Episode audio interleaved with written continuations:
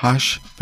Lovecraft Dagon Scriu aceste rânduri într-o stare cu totul aparte, știind bine că, în noaptea asta chiar, nu voi mai fi printre cei vii.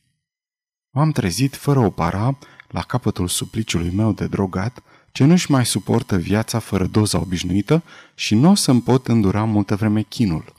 Mă voi arunca de la etaj, în strada asta mizerabilă, și totuși să nu se creadă că morfina, al cărei sclav am ajuns, ar fi făcut din mine o făptură slabă ori degenerată. Când veți citi cele câteva pagini măzgălite în grabă, nu o să vă pară surprinzător, deși nu le-ați putea înțelege pe deplin niciodată, că mă aflu în fața acestei unice alternative, uitarea sau moartea.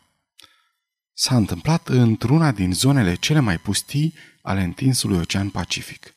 Eram împuternicitul armatorului pe un pachebot nimerit sub asalturile unui distrugător german. Marele război abia începuse și forțele navale nu atinseseră încă ultimul stadiu de degradare. Prin urmare, vasul nostru constituia o pradă de lux, iar echipajul a fost tratat cu tot respectul cuvenit. Temnicierii ne-au acordat atâta libertate, încât, la nici cinci zile după ce fuseserăm capturați, am găsit prilejul de a fugi singur într-o bărcuță cu o rezervă de apă și provizii suficiente pentru a supraviețui timp îndelungat. Am ajuns destul de departe de nava inamică, încât să pot simți absolut liber. Mi-am dat seama că n-aveam nici cea mai mică idee despre locul unde mă găseam. N-am fost niciodată un marinar bun. Cu toate acestea, am putut deduce din poziția soarelui, iar mai târziu din cea a stelelor, că eram pe undeva pe la sud de ecuator. Dar regiunea mi era complet străină și nu mi se arăta înainte nicio coastă, nicio insulă care să-mi dea cel mai mic indiciu. Vremea era frumoasă și zile întregi am rătăcit fără țintă pe sub un soare de plumb, așteptând să văd vreo navă la orizont, ori să întâlnesc marginile vreunui pământ locuibil. Degeaba. Niciun țărm ospitalier, niciun vapor nu se arăta. În singurătate am început să mă simt disperat sub infinitul acelei imensități de azur. Schimbarea s-a petrecut pe când dormeam. Cum anume? Nu pot să știu. Chiar tulbure, agitat de tot felul de vise, somnul îmi fusese foarte greu. Când m-am deșteptat în sfârșit, am constatat că trupul meu, ca printr-un straniu fenomen de absorpție, fusese pe jumătate subt de un fel de nămol cu mecernala, care se întindea în jur, ondulând monoton cât cuprindeai cu ochii și unde eșuase nu departe de mine și barca mea. La vederea unei scene atât de fantastice, atât de surprinzătoare, aș fi putut rămâne din prima clipă zăpăcit de uimire – de fapt, m-a cuprins o imensă panică, fiindcă în aer și pe pământul acoperit de putreziciune era un nu știu ce sinistru care mă îngheța de groază. Cadavre de pești, o grămadă de obiecte indescriptibile, ivite ca niște denivelări din suprafața acelei întinderi de mâzgă, dădeau locului un aspect absolut pestilențial. Niciodată n-aș putea descrie, așa cum am trăit-o, hidoșenia fără nume ce stăpânea în tăcerea de plină a unei imensități pustii. N-aveai ce auzi, n-aveai ce vedea, era doar o vastă întindere de mâl. Teama trezită în mine de acel peisaj uniform și mut mă apăsa într-atât încât mi s-a făcut rău. Soarele strălucea din înălțimile unei cerc fără nori, care mi-a părut aproape negru, ca și cum ar fi reflectat și el smârcul de culoarea cernelei aflat sub mine. Pe când mă tăram spre barcă, mi-am dat seama că situația mea nu avea decât o singură explicație. Datorită vreunei erupții vulcanice, o parte a vastelor funduri oceanice trebuie să se fie ridicat, aducând astfel la suprafață regiuni ce, de milioane de ani, rămăseseră ascunse sub insondabile mase de apă. Acest pământ nou era atât de imens încât chiar încordându-mi auzul nu percepeam zgomotul vreunui talaz. Mai mult, nicio pasăre de mare nu venea să se așeze pe locurile acelea fără viață. Timp de mai multe ore am rămas pe gânduri în barca mea, care, a plecat într-o rână, mă apăra într-o câtva de soare. Pe măsură ce avansa ziua, scădea umezeala din sol. Acesta părea să se zvânte și să se întărească. Mi-am zis că, nu peste mult, aveam să mă pot aventura de-a lungul lui. În noaptea următoare am dormit cât de cât. A doua zi mi-am pregătit o legătură cu hrană și apă, intenționând să străbat pământurile acelea în căutarea mării dispărute și cu speranța unei eliberări. În cea de-a treia dimineață am constatat că solul era destul de uscat încât să pot umbla pe el fără dificultate. Mirosul cadavrelor de pești devenise înfiorător. Eram însă atât de preocupat de propria mea salvare că nu mă deranja peste măsură. Adunându-mi tot curajul, am pornit spre o destinație necunoscută. Pe tot parcursul zilei am mers mereu spre vest, în direcția unei înălțimi ce se profila pe orizontul acelui deșert. Noaptea mi-am petrecut-o dormind chiar pe jos, iar în zori mi-am continuat drumul spre ținta aleasă, cu toate că ea nu mi s-a părut cu mult mai aproape decât în prima zi. În cea de-a patra seară am ajuns la poalele colinei, care era cu mult mai înaltă decât o crezusem din depărtare. Prea obosit pentru o ascensiune, m-am hotărât să mă culc pe panta ei. Nu știu de ce am avut niște vise atât de delirante în noaptea aceea, dar mai înainte chiar ca luna lividă și gheboasă să se fi înălțat deasupra câmpiei dinspre răsărit, m-am deșteptat plin de o sudoare înghețată și decis să nu mai închid ochii.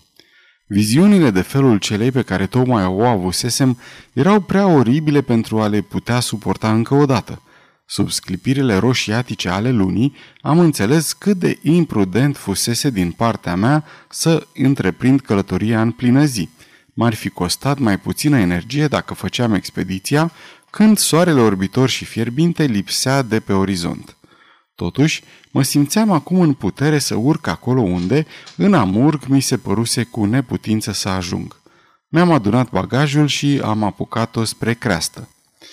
Am mai spus că monotonia câmpiei era pentru mine sursa unei orori difuze, dar cred că oroarea a devenit și mai puternică atunci când, ajuns pe culme, am întrezărit în josul celuilalt versant niște chei atât de adânci că luna, care nu ajunsese încă la apogeu, nu putea lumina toate cutele lor sumbre.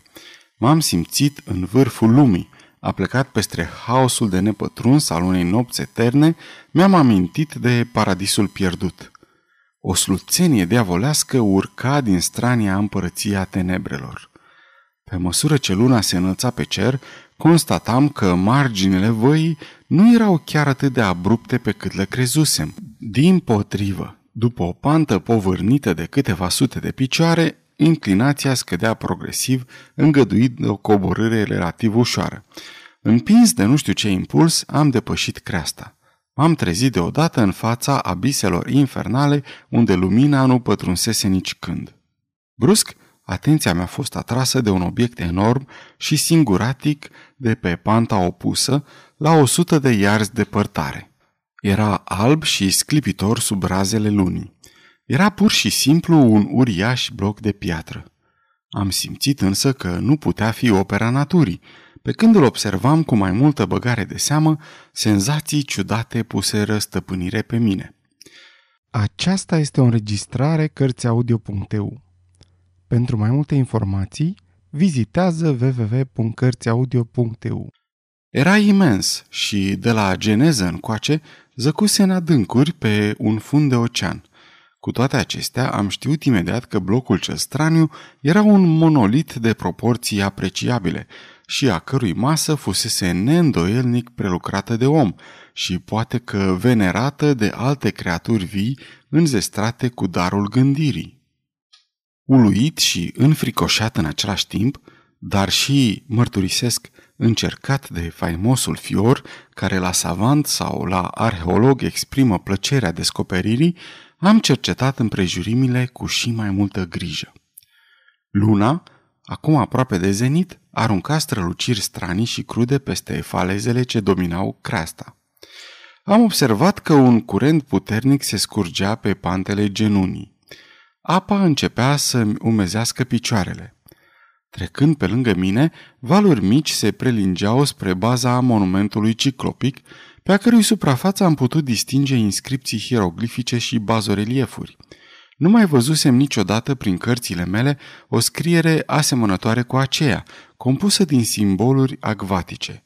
Pești, crustacei, caracatițe, moluște, balene și alți locuitori ai oceanului.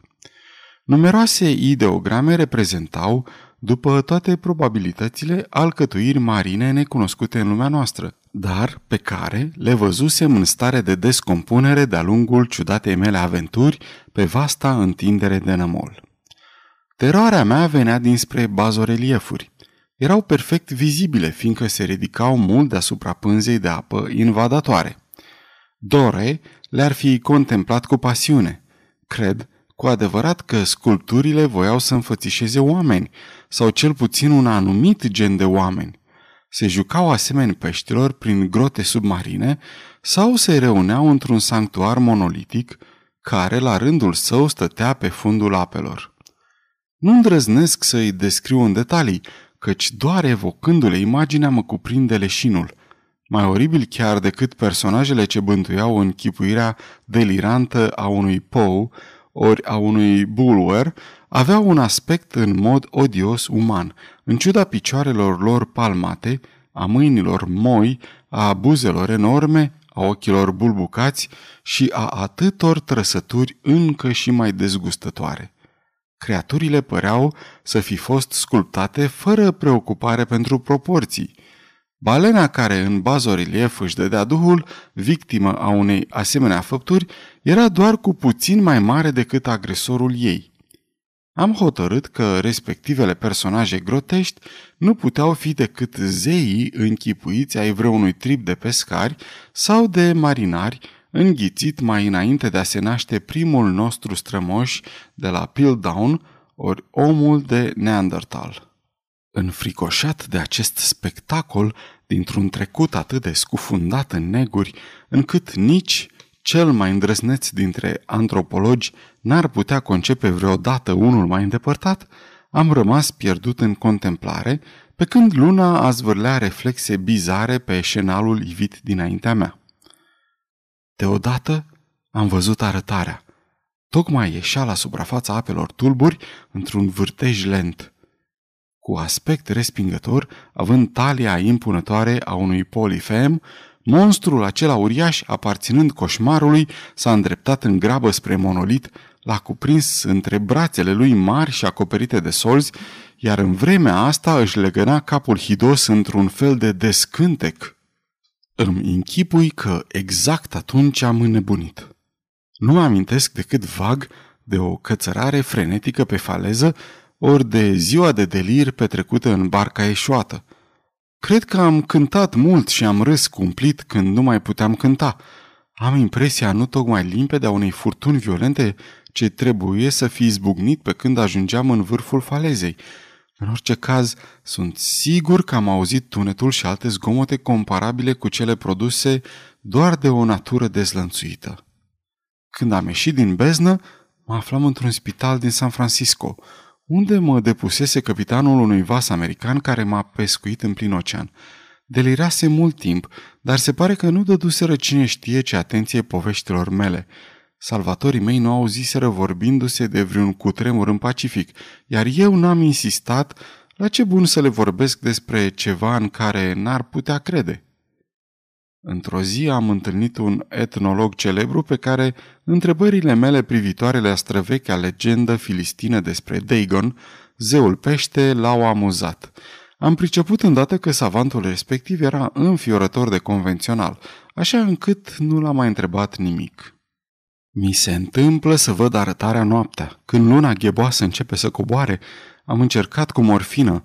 Drogul nu mi-a adus însă decât o scurtă amânare și în plus m-a făcut sclavul său.